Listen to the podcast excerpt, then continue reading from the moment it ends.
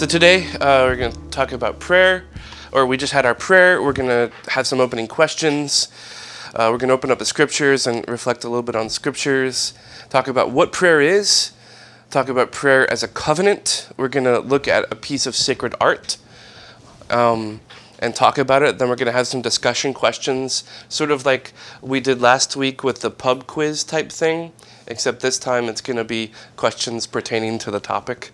Um, uh, then we're going to go over the activities for you for lesson two that you're going to take home, the possible activities that you could do with your children. Um, have uh, prep for our community meeting. Uh, have a closing prayer, and then I, I, I got the QR codes that I wanted to give you last week and I got another one uh, for this week. So I'll have that for you.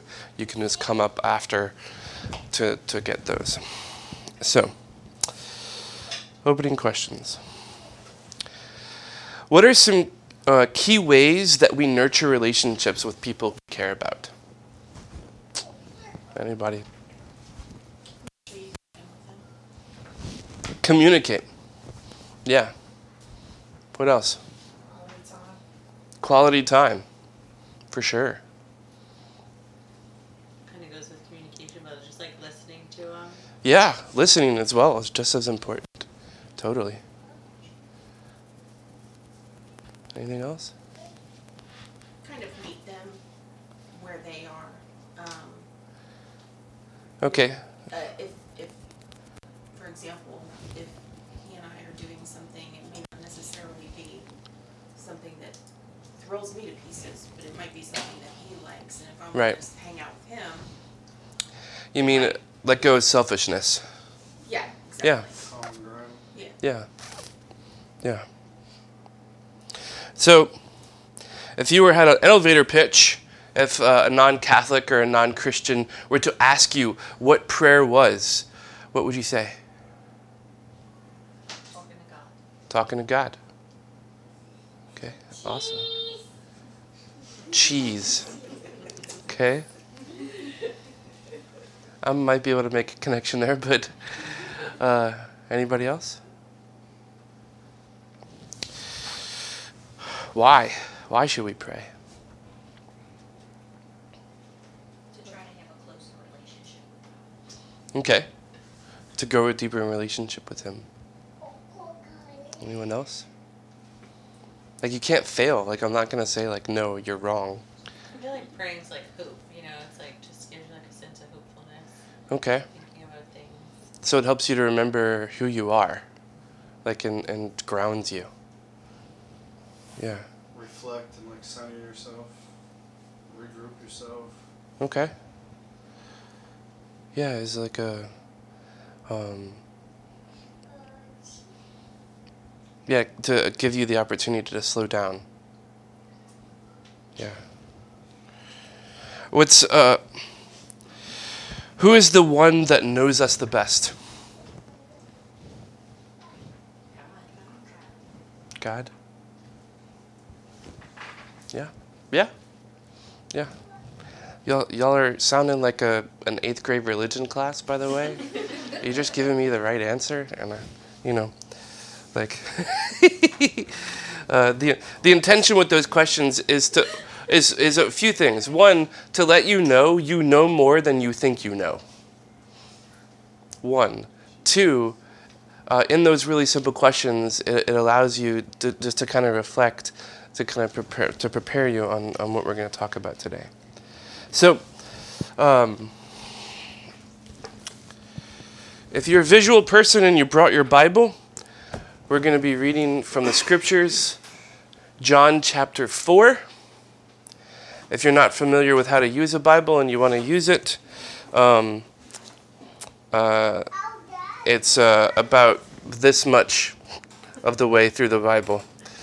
Uh, you know, um,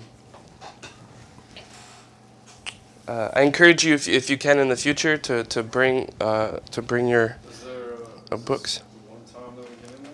I think there's a bunch right there. Uh, there are, but this is the only time that I'm going to use it for the whole of the class. So, yeah. Just listen. John chapter 4. uh, he had to pass through Samaria. So he came to the city, a city of Samaria called Sychar, near the field that, that Jacob gave to his son Joseph. Jacob's well was there, and so Jesus, wearied as he was with his journey, sat down beside the well. It was about the sixth hour. There came a woman of Samaria to draw water. The sixth hour is about noon. Jesus said to her, Give me a drink. For his disciples had gone away into the city to buy food. The Samaritan woman said to him, How is it that you, a Jew, ask a drink of me, a woman of Samaria? For Jews had no dealings with Samaritans. Jesus answered her, If you knew the gift of God and who it is that is saying to you, Give me a drink, you would have asked him, and he would have given you living water. The woman said to him, Sir, you have nothing to draw with, and the well is deep. And where do you get that living water? Are you greater than our father Jacob, who gave us the well and drank from it himself and his sons and his cattle? Jesus said to her, Everyone who drinks of this water will thirst will, will thirst again. But whoever drinks of the water that I shall give him will never thirst. The water that I shall give him will be, become in him a spring of water welling up to eternal life. The woman said to him, Sir, give me this water that I may not thirst, nor come here to draw. Jesus said to her, Go, call your husband and come here. The woman answered him, I have no husband. Jesus said to her, You are right in saying, I have no husband. For you have five husbands, you have had five husbands, and he whom you now have is not your husband. This you said truly. The woman said to him, Sir, I, I perceive that you are a prophet. Our fathers worshipped on this mountain, and you say that in Jerusalem is the place where men ought to worship. Jesus said to her, Woman, believe me, the hour is coming when neither on this mountain nor in Jerusalem will you worship the Father. You will worship what you you worship what you do not know. We worship what we know, for salvation is from the Jews. But the hour is coming, and now is, when the true worshippers will worship the Father in spirit and truth. For such the Father seeks to worship him. God is spirit, and those who worship him must worship in spirit and in truth. The woman said to him, I know the Messiah is coming, he who is called the Christ. When he comes, he will show us all things. Jesus said to her, I speak I who speak to you am he. Just then the disciples came. They marveled that he was talking with a woman, but none said, What do you wish? Or Why are you talking with her? So the woman left her water jar and went away into the city and said to the people, Come, see a man who told me all that I ever did. Can this be the Christ? They went out of the city and were coming to him. Meanwhile, the disciples besought him, saying, Rabbi, eat. But he said to them, I have food to eat of which you do not know. So the disciples said to one another, Has anyone brought him food? Jesus said to them, My food is to do the will of him who sent me and to accomplish his work. Do you not say, There are yet four months, then comes the harvest? I tell you, lift up your eyes and see how the fields are already white for harvest. He who reaps receives wages and gathers fruit for eternal life, so that sower and reaper may rejoice together. For here the saying holds true one sows and another reaps. I sent you to reap for what you did not labor. Others have labored, and you have entered into their labor. Many Samaritans from that city believed in him because of the Lord's testimony. He told me all that I said to her. So when the Samaritans came to him and they asked him to stay with them, he stayed there two days. And many more believed because of his word. They said to the woman, It is no longer because of your words that we believe, for we have heard for ourselves, and we know that, it, that this is indeed the Savior of the world.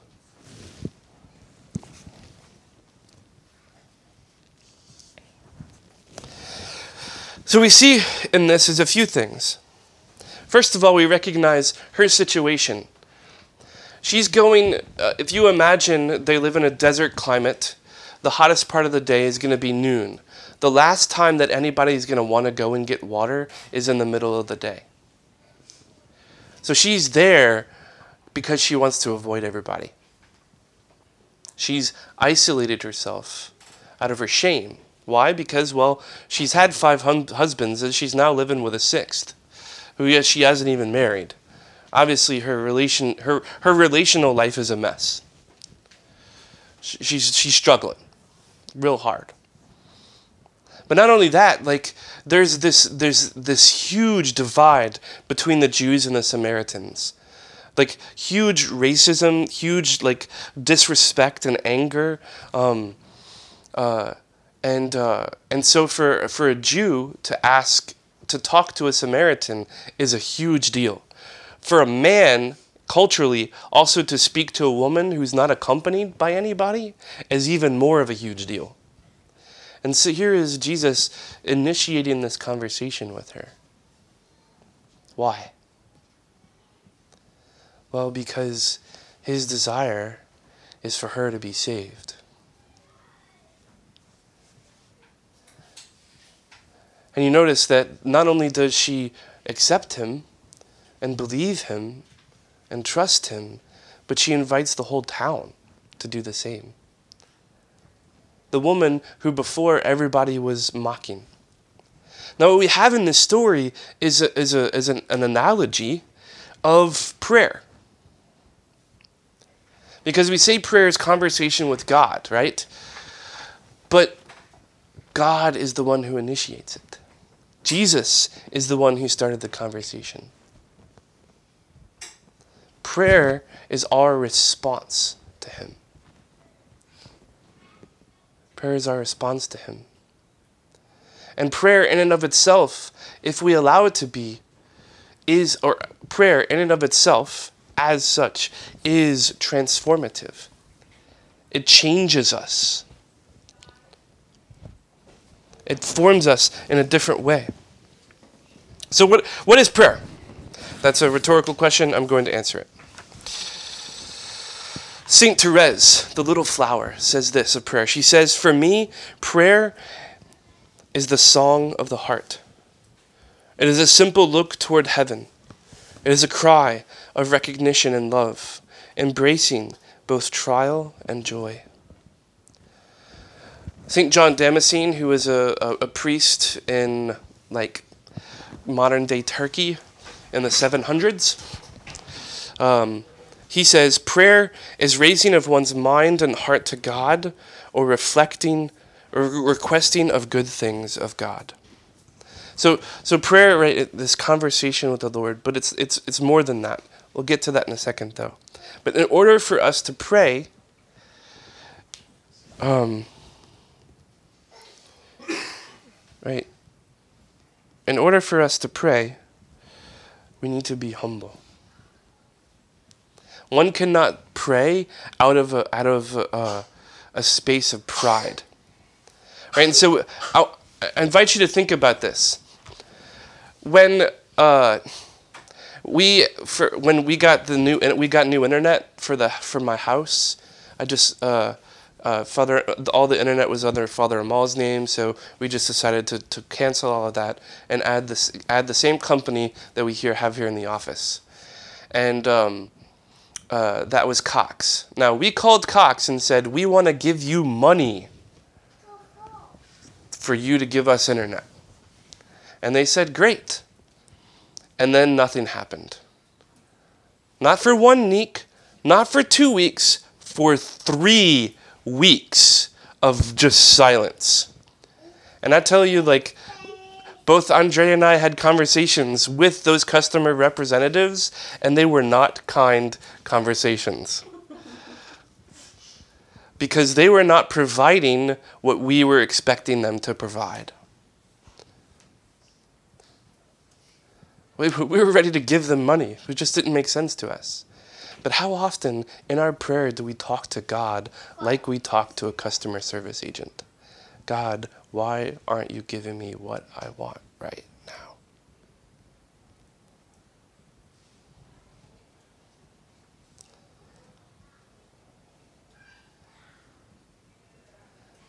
For us to truly pray, we have to sit in this space of humility that where we recognize that He is God and we are not. That He has all the power and we are powerless.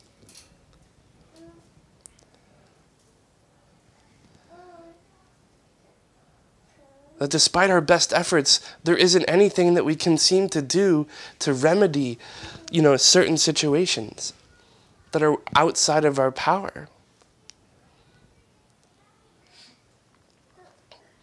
And we recognize that we are in, in constant need of Him. And so we have to ask ourselves how is our heart oriented? Because I think the, the, the struggle with that is that we want to use God to get what we want. But that's not a relationship. Right? Use is not a relationship. We've all been used. It sucks. Afterwards, we're kind of like left numb or angry or disappointed. Like, wow, why would we want to do that to God? Going back to what St. Therese said earlier, um, right? Prayer is an intimate relationship with God. It's, it's where we, we enter in uh, into this heart to heart relationship where we're open to sharing our heart with Him. That means we need to be vulnerable with Him. That we need to open up everything, all of our all of our brokenness, all of our baggage, all of our our shame, all of our our um, self-loathing, all of our failures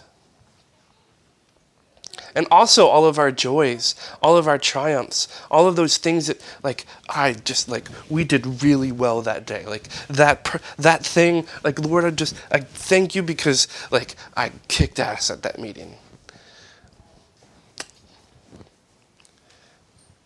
Like to, to share everything with him. Right? You might say that, well, that kind of sounds like a marriage. Well, marriage is as we'll talk about three years from now, marriage is a symbol of our relationship with God.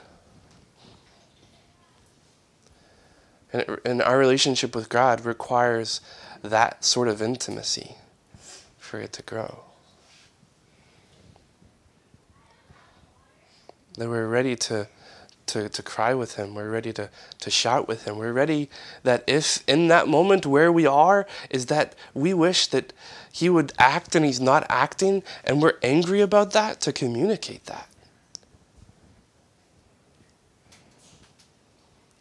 I'll give you a particular example. Saint Therese, Saint Teresa of Avila, who is the saint this month in your books, right? Saint Teresa of Avila um, was was traveling from place to place, establishing monasteries. and she's on a on a horse traveling from one place to another, and the horse uh, they they get to a, a creek, and the horse kind of freaks out, and she falls off the horse right into a whole bunch of mud. And she kind of looks up and he says, "This, if this is how you treat your friends, I'm, I'm no wonder you don't have very many of them." like what a Spanish thing to say. Um, but yeah, like to, to prayer is to, is to be completely, totally vulnerable, to be honest with the Lord, to to sit in that space, right? But we have to give that space for you to be able to be vulnerable with your spouse, right? You have to make time for that. That's not something that, that, that, that just can happen while you're doing the dishes, maybe a little bit. But some a lot of times you have to set aside that time to do so. Prayer is this intimate relationship. Yeah. Hmm. Whether we realize it or not, also,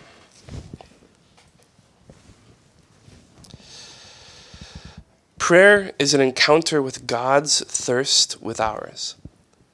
Like, He desires to be close to us. And what prayer is, is our desire to be close to Him, meaning with His desire. Have you ever thought about prayer being like something of coming out of desire? As opposed to just obligation or necessity? That's what it is. It's like it it not always is, but it can be passionate. And prayer is a response of faith to the free promise of salvation and also a response of love to the thirst of the only Son of God. Right? So our prayer is a response to His love for us, His in, in, initiation, you know, of that through His salvation, through the cross. Which is good, because sometimes it's hard to pray. But if somebody's already started the conversation, it's a lot easier. And me, as an introvert, I much prefer when somebody else starts the conversation. it's a lot easier to enter into that conversation as opposed to so what do they what do I think they want to talk about? Like no, he's already initiated it. Um and also like encourage you um prayer is not going to always be something that's going to be delightful.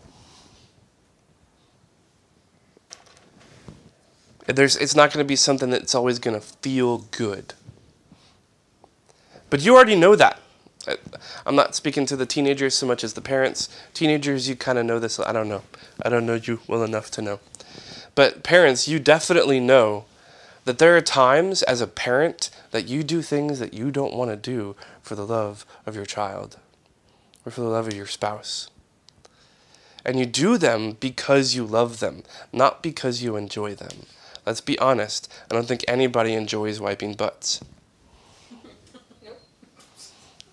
I don't think anybody enjoys disciplining their children. And if they do, then we need to pray for them. like no, we don't you don't do it because you enjoy it. You do it because you love them and you want their good. Well, this the prayer and the discipline of prayer is the same thing.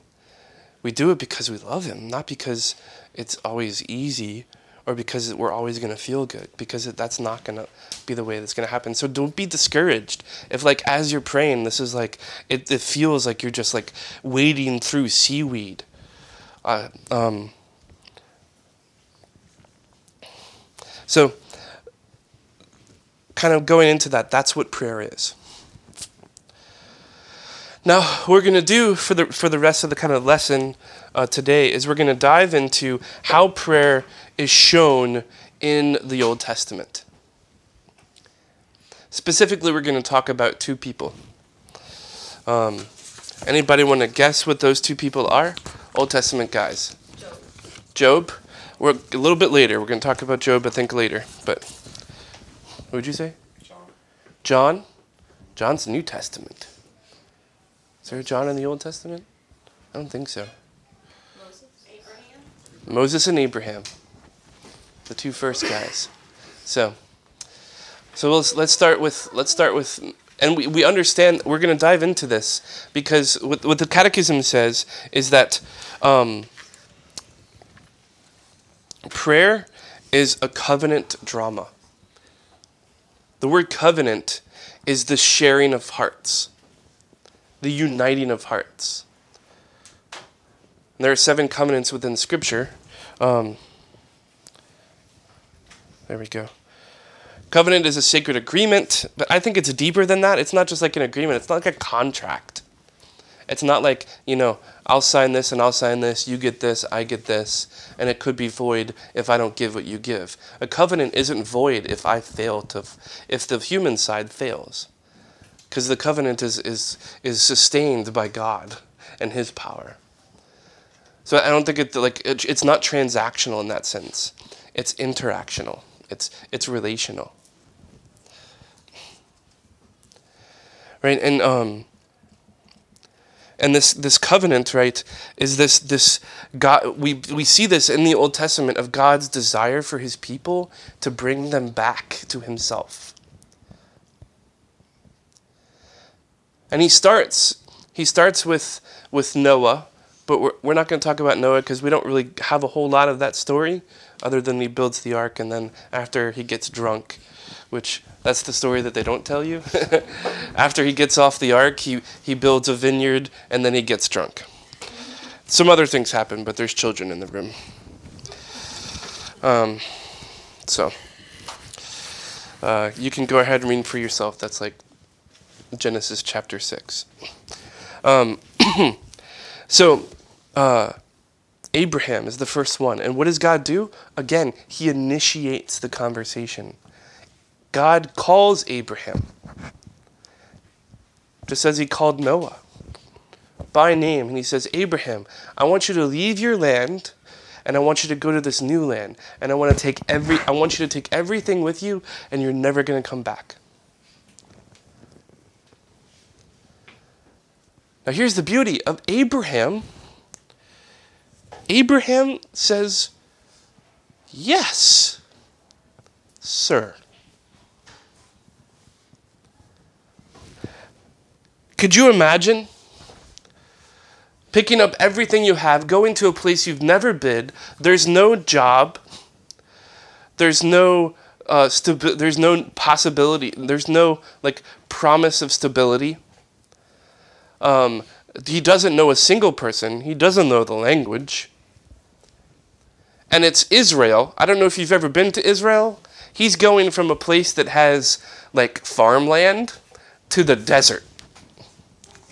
Like he he's going from Louisiana, not Louisiana, maybe like Ala- northern Alabama to Arizona.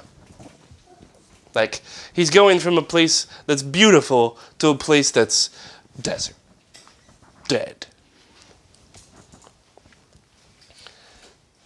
But he doesn't. Why? Because he trusts God. Because in his prayer, in his conversation with the Lord, I'm sorry for y'all, I'm hitting my, the microphone. In his conversation with the Lord, there is that, that, that trust is established.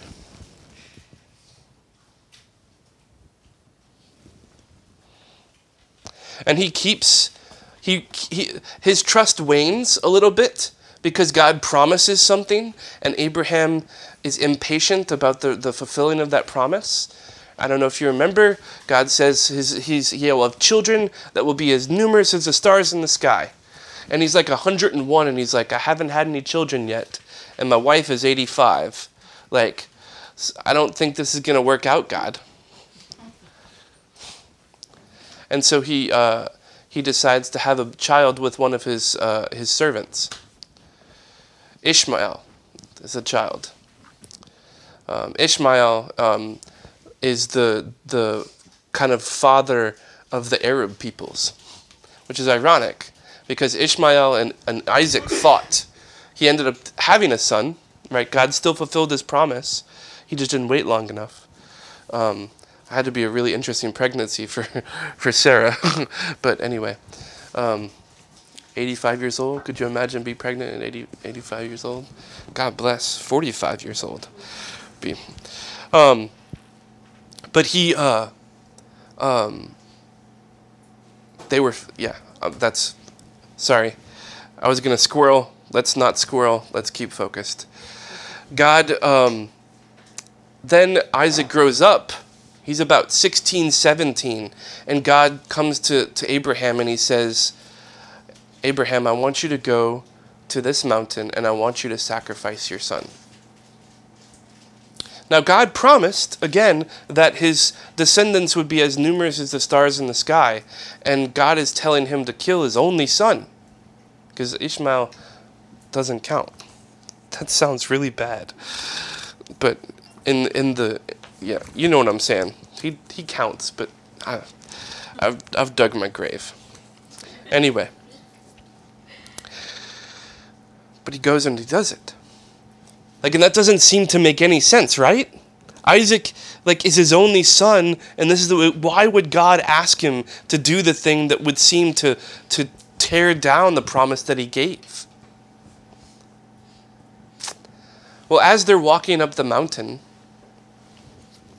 um, Isaac recognizes, right, that he asks his dad, he says, Dad, where's the sacrifice? Because they're going to have a sacrifice. Uh, Abraham hasn't told him that it's going to be Isaac. But Isaac is walking up the mountain with wood on his back. Sound familiar?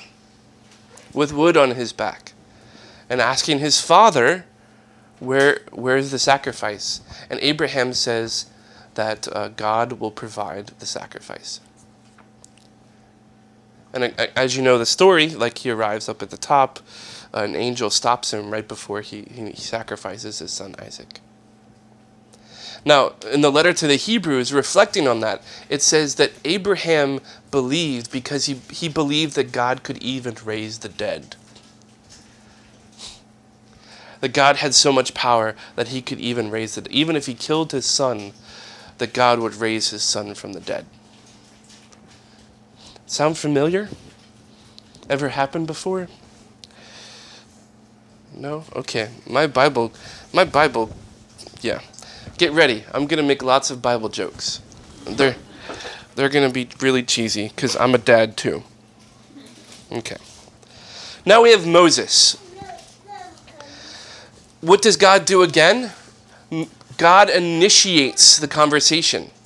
The burning bush. Remember the burning bush? He says, Moses, Moses. Right? And God starts, uh, Moses starts to talk to God. And God's like, I want you to take my people out of Egypt. And Moses is like, wait, wait, wait, wait, wait. Wait, wait, wait. I'm a murderer, which he was. Dude killed somebody. I'm a murderer. They don't like me over there. Why would you want to send me? And God's like, well, because I think you would be best for it, you know. And they have this deep conversation, and then Moses is like, okay, I'll do it, but I am not confident speaking.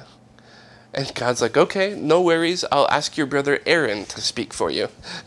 like, he's trying to set up all these barriers and he's having this conversation, this, this dialogue with God, but God is taking away all of the, the possible problems that he could have imagined. And then he says, well, okay, well, what if I get there and I, and they, and I say, well, you know, the, the God of Abraham, the God of Isaac, and the God of Jacob has, has called me to deliver you out of Egypt. Let's go. What, what name do I give them? And he says, I am. I am who am. And that begins this like deep and intimate relationship that Moses has with God. When they arrived on Mount Sinai after they left, I don't know if you realize, Moses spent 40 days on Mount Sinai. That's a long time to pray, y'all. Like, no food, no drink, 40 days in conversation with the Lord. In fact, when he would pray uh, he, after they built the temple and they're traveling in the 40 years in the desert, every time that he would go into the, the tabernacle place, the Holy of Holies, to pray, he would come out and his face would gleam so much that they asked him to put on a veil because he was too darn bright because he had been he had been too close with God. and they're like, "We can't handle you. You too close to God. You too much." But if you remember, right, he goes up for the 40 days on Mount Sinai, and God's like, You better go down. I think your people are doing something stupid. Which they were. They were building the golden calf and no longer worshiping God, but worshiping gold that they had stolen. and uh, And Moses goes back up on the and and and prays because God's like these people, these stupid people. I give them everything that they are ever going to need. I say I'm going to bind myself to them. They say yes to that, and they decide that they're going to I'll just start all over again. Like I did with Noah. And Moses is like, "Wait, wait, wait a second. Wait a second and he ends up interceding not once but multiple times over the course of those 40 years in the desert for the sake of the people of Israel. And Moses is this witness of praying for the people of Israel and interceding for them. And so prayer is not just is not just this this relationship right here, but prayer is also this relationship here for these relationships here.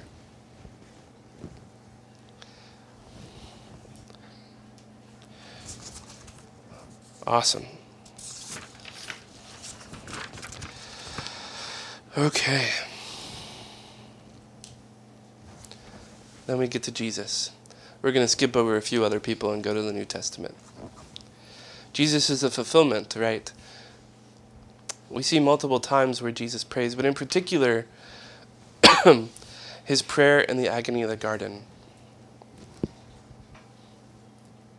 Prayer in the agony of the garden where he says, Father, you know, let this chalice pass from you, but not my will, but yours be done. Right? He he brings together Abraham's faithfulness and Moses' intercession into himself. and so our prayer, I don't know I don't know if you've ever thought about this, but when we pray, we pray through Christ. Because of our baptism, we have been brought into the body of Christ, and any time that we pray, we pray in Him. We participate in His sonship, in His relationship to the Father and to the Holy Spirit. And so, even the prayer that we do have is a gift. It's something that we participate in. It's not even ours. And fully.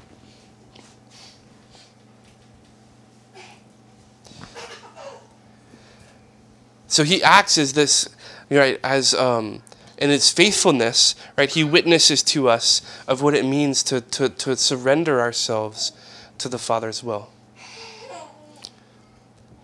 Because when we pray, our prayer, we want to let go of that selfishness, of that pride that I was talking about earlier.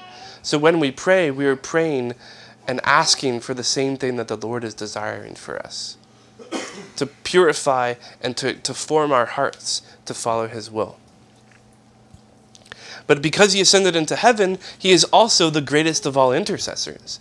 He is seated at, at the right hand of God, interceding for the whole church. And the primary way that he does that is that he initiated in the night before he died the sacrifice of the Mass. As this act of daily intercession on behalf of the church by returning to the cross and the power of the cross.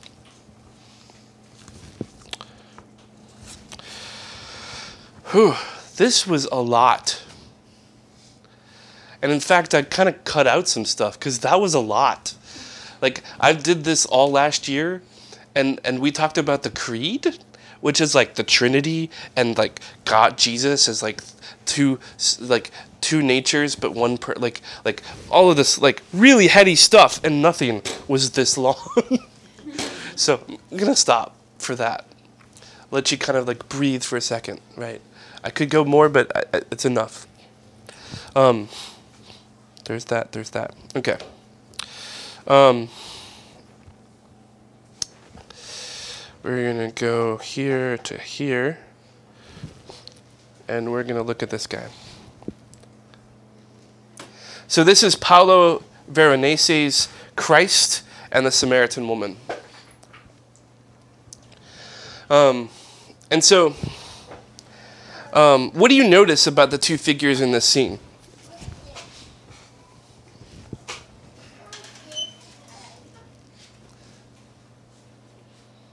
No wrong answers, because it's what you notice. Yeah, this is the well. So this is the this is the image of the gospel story that I read earlier. It looks like Jesus is asking for something, you know. Okay. So Jesus is initiating it. What were you saying? Asking for help. I mean, asking to help. Like for some water? Yeah. What else?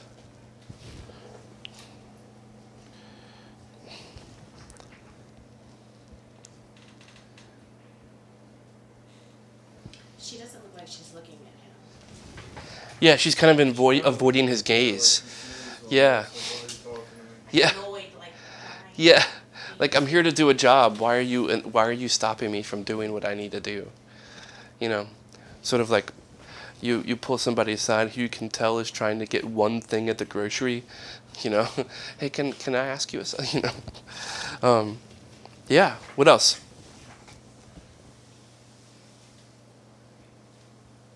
Right, so he's reaching out to her, right, as we mentioned, but it's like this invitation but you notice like his body, his body's open, her body's closed. Like he's ready to initiate that relationship. She still at this point, because this is the beginning of the story, she's still closed off to it.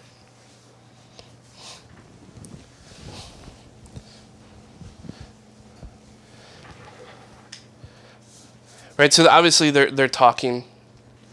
Uh, um, I'm just gonna let you look at it a little bit more. Is there anything else that kind of like that you notice about the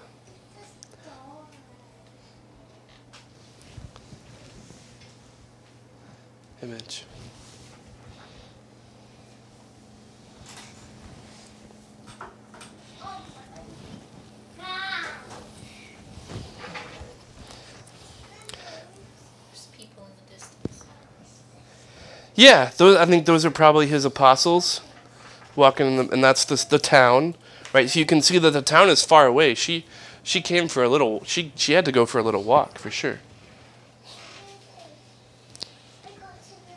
Now this is a bit of a stretch, I know. But notice what she's holding. She's holding the chain for the, the, the water, right? Because she's still she's still, you know, imprisoned by her sin. She hasn't let go of that. But the only thing that's keeping her with the chains is her. Like he's ready to to bring her freedom. Um, right, he's ready to offer that life-giving water that she has been that she's been asking for. Also, it looks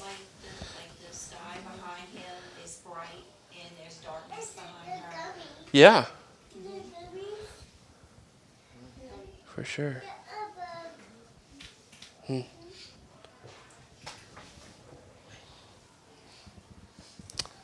Awesome. Okay, where are my sheets here? So we're going to split up into our our groups again to do discussion questions.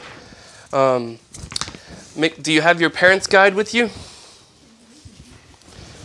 If you open up to the back part of your parents' guide, um, the part that if you look at the binding and the on the on the other side, uh, where the pages are, you'll see that the or the top the orange ends and the white begins.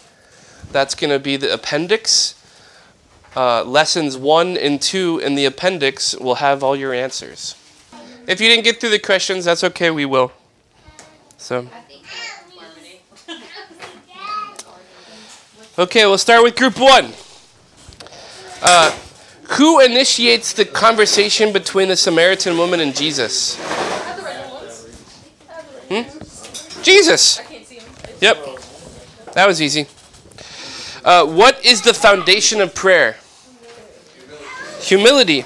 Right? Humility is the foundation of prayer. Um, what, why is prayer a gift from God?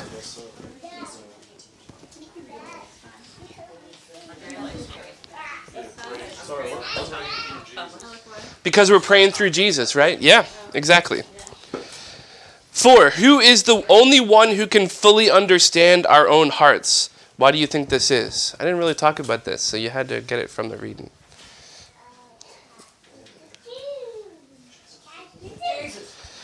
Yeah, I mean that's a safe bet in in a religion class, right? right, right. He's the only one that can really understand us. One, because he understands everything. Two, because he created us. Um, three, because he loves us. Um, Last one, uh, group two. How would you speak to someone you very love very much? We speak our hearts and we listen. Speak our hearts and listen. Why should we, why should we not feel discouraged if we feel that we do not have the right words to express what is in our hearts? Trust that if we continue to ask God for the right attitude, that He will change our hearts to be one with His. Right, to, to ask Him to change our attitude, right? It's our, um, uh, right, he, he does the, it's you, not me, but like in a really loving way. um, what is a covenant? A sacred and holy agreement that God makes with His people. Yeah, sacred and holy agreement that God makes with His people. Uh, a a relationship, a heart to heart relationship. What has God called our families to enter into? This life of prayer and relationship with Him and share His saving mission in this world. Awesome. Life of prayer and saving mission. Group three. What can we learn about prayer by observing the figures of Abraham and Moses?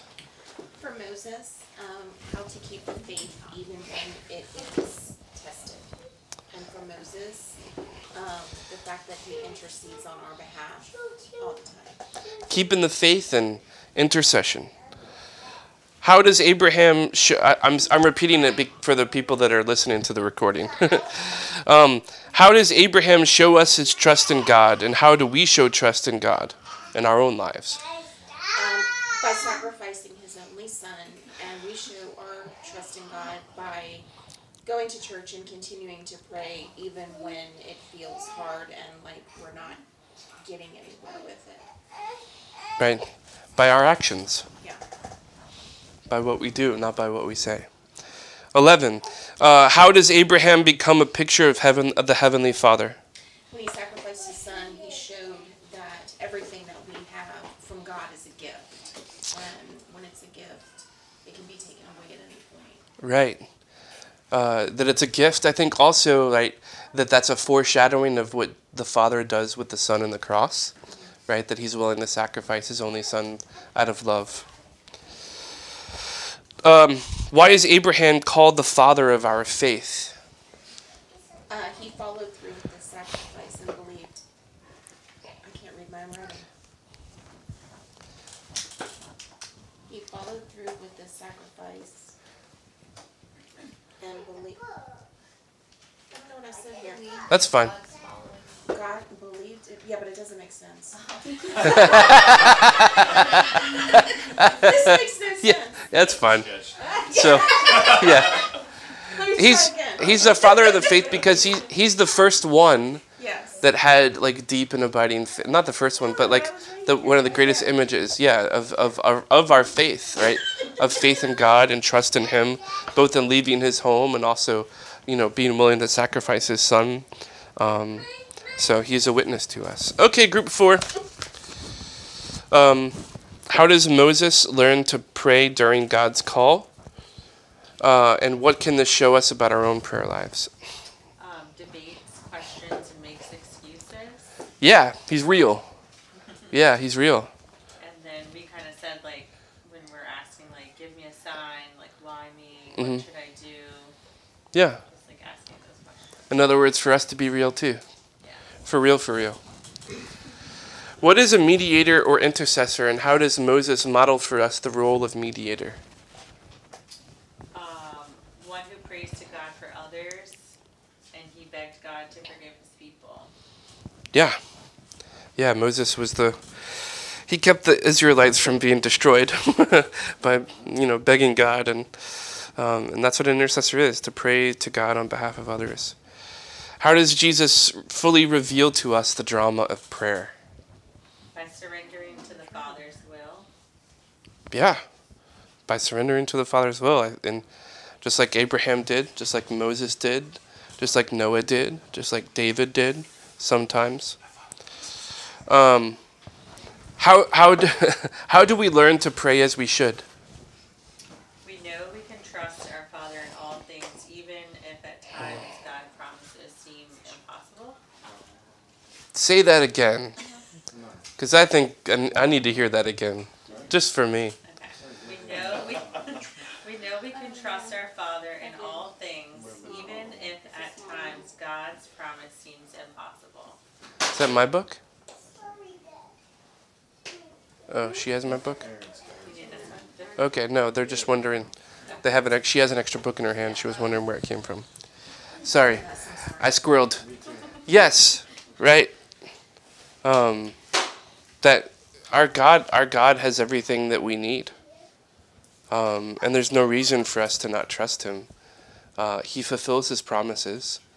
Um, he makes good on His word, and um, so there's nothing for us to fear or worry about, really truly like our anxieties are because we try to solve things ourselves um, but if we surrender to the lord that we have nothing to be anxious about because we know that he will all good things come to those who love god That's hard to let go though. that's why i asked her to repeat it yeah it is it is I mean, I find when I do, it's Yeah. helpful and it's huge, but Right. it's very hard. It is very hard. It is very hard.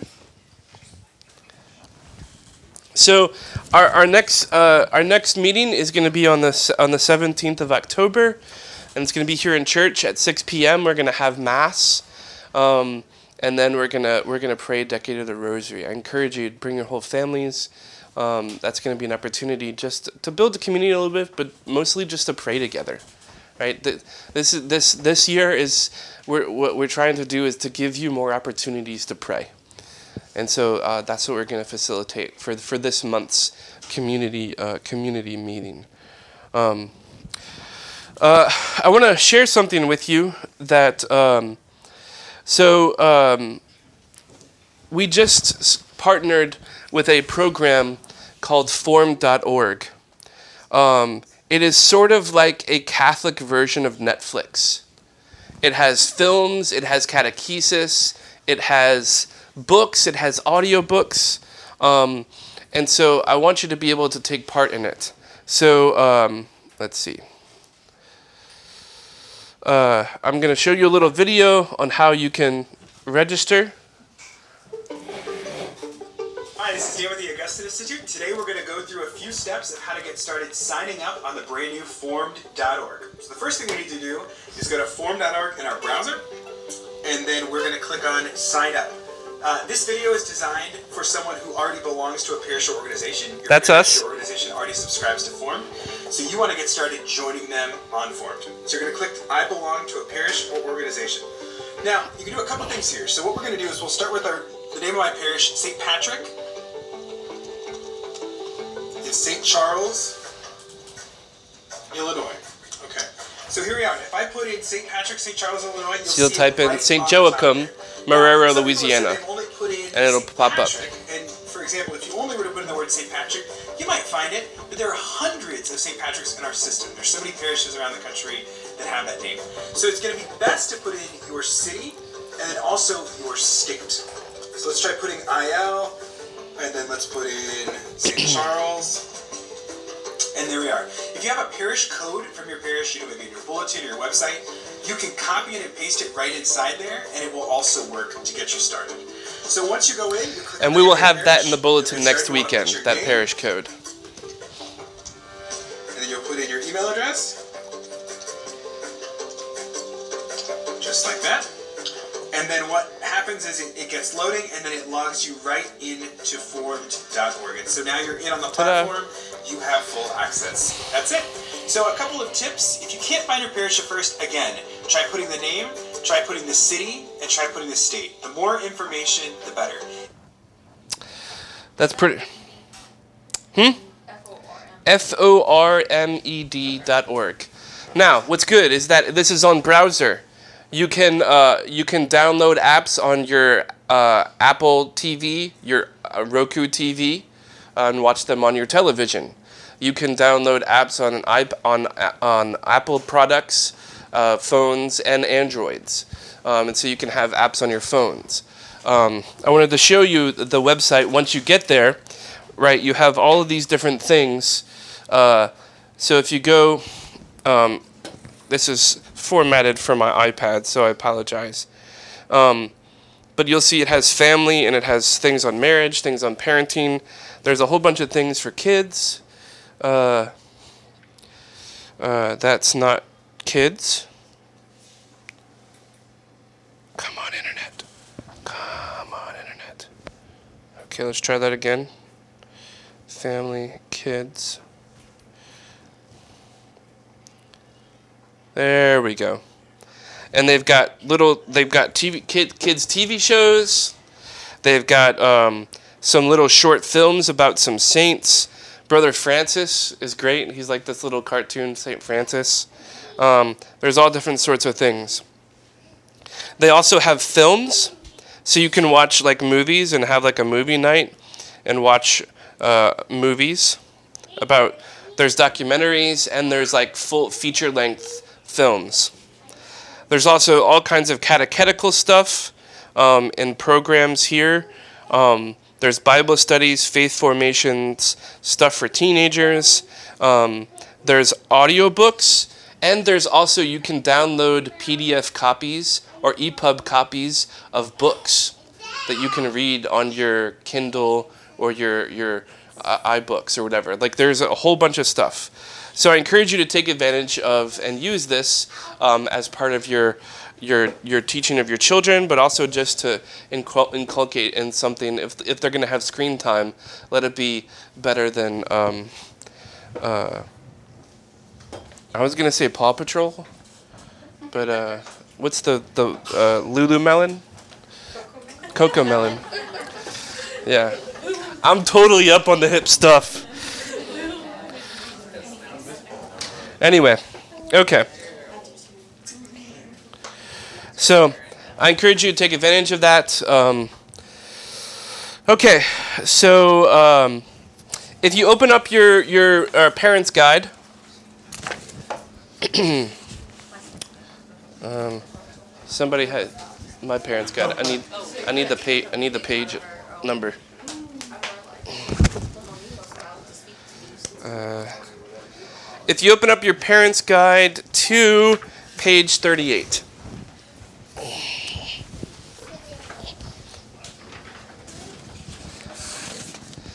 Those have all of the uh, the beginning of the activities. There are five possible activities for this month. I encourage you, uh, well, to choose at least one of them. Um, there might be one that I might encourage you to do all of them. That first activity, although it says all ages, I went through it and it's probably more like seven and up because it requires at least a little bit of like visual comprehension and like and like being able to communicate that comprehension. Um, um, and uh, the cart it might not be good for teenagers. Depending on the teenager, the cartoon is a little cartoony. There's like a video that you watch, and the car- it's a really good video, but it's it's kind of cartoony. Um, activity two. So if you go to activity two, activity two is about Abraham and Isaac. I encourage you if you do this lesson, please preview the video before, because if you have a kid that's sensitive, they might like Abraham's like going to sacrifice Isaac, like, and that can be traumatic to depending on the child. Um, but this particular, especially because of that, because it's so intense, it be it's really good to augment that, especially if you have teenagers, teenagers, um, um, to talk about trust in God. To um, yeah. Activity three um, is really for all ages. It really is a good activity for all ages, and it's basically how, in, as a family, practicing intercessory prayer. Activity four would, if you were to do a second activity, this would be the second activity that I would recommend um, because the family makes a prayer commitment together. Like, we're going to pray this prayer this often. Um, and the family prays that together. So it's really just having a conversation about that. Like, um, and then uh, activity five um, is is an opportunity for reflection and for them using their prayer journal, and that's great for all ages as well. Um, so those are the activities for this month. Um, when you come up, um, I have uh, your uh, refrigerator sheets that you can put on your refrigerator uh, of all of the things for the class for this month and the things to remember. Um, I'm going to put this right here. We're going to close with prayer. And look at that. We're going to end five minutes early. Because I'm good with that. In the name of the Father, and of the Son, and of the Holy Spirit. Amen. Let the inner man, can y'all read this? Let the inner man, in whom Christ dwells by faith, cry out to the Lord, not with the noise of lips alone. I'm, I'm just reading it to you so you can reflect. We're going to pray the other prayer in a second. But sorry, my bad. I'll start over. Let the inner man in whom Christ dwells by faith cry out to the Lord, not with the noise of lips alone, but with the affection of the heart. God does not hear as men hear, unless you cry out with a voice from the depths of your lungs, and with your tongue, men will not hear you. Unless you cry out to the Lord with your thought, the Lord does not hear you. Your thought is your cry. Just take a moment to kind of uh, sit with that for a moment.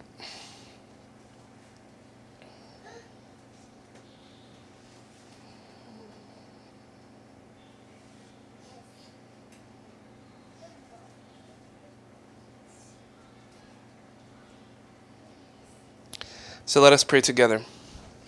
Dear Lord, thank you for bringing all of us here together. Thank you for the gift of our families and our community here in this parish. Please give us the grace to thirst for you as you thirst for us.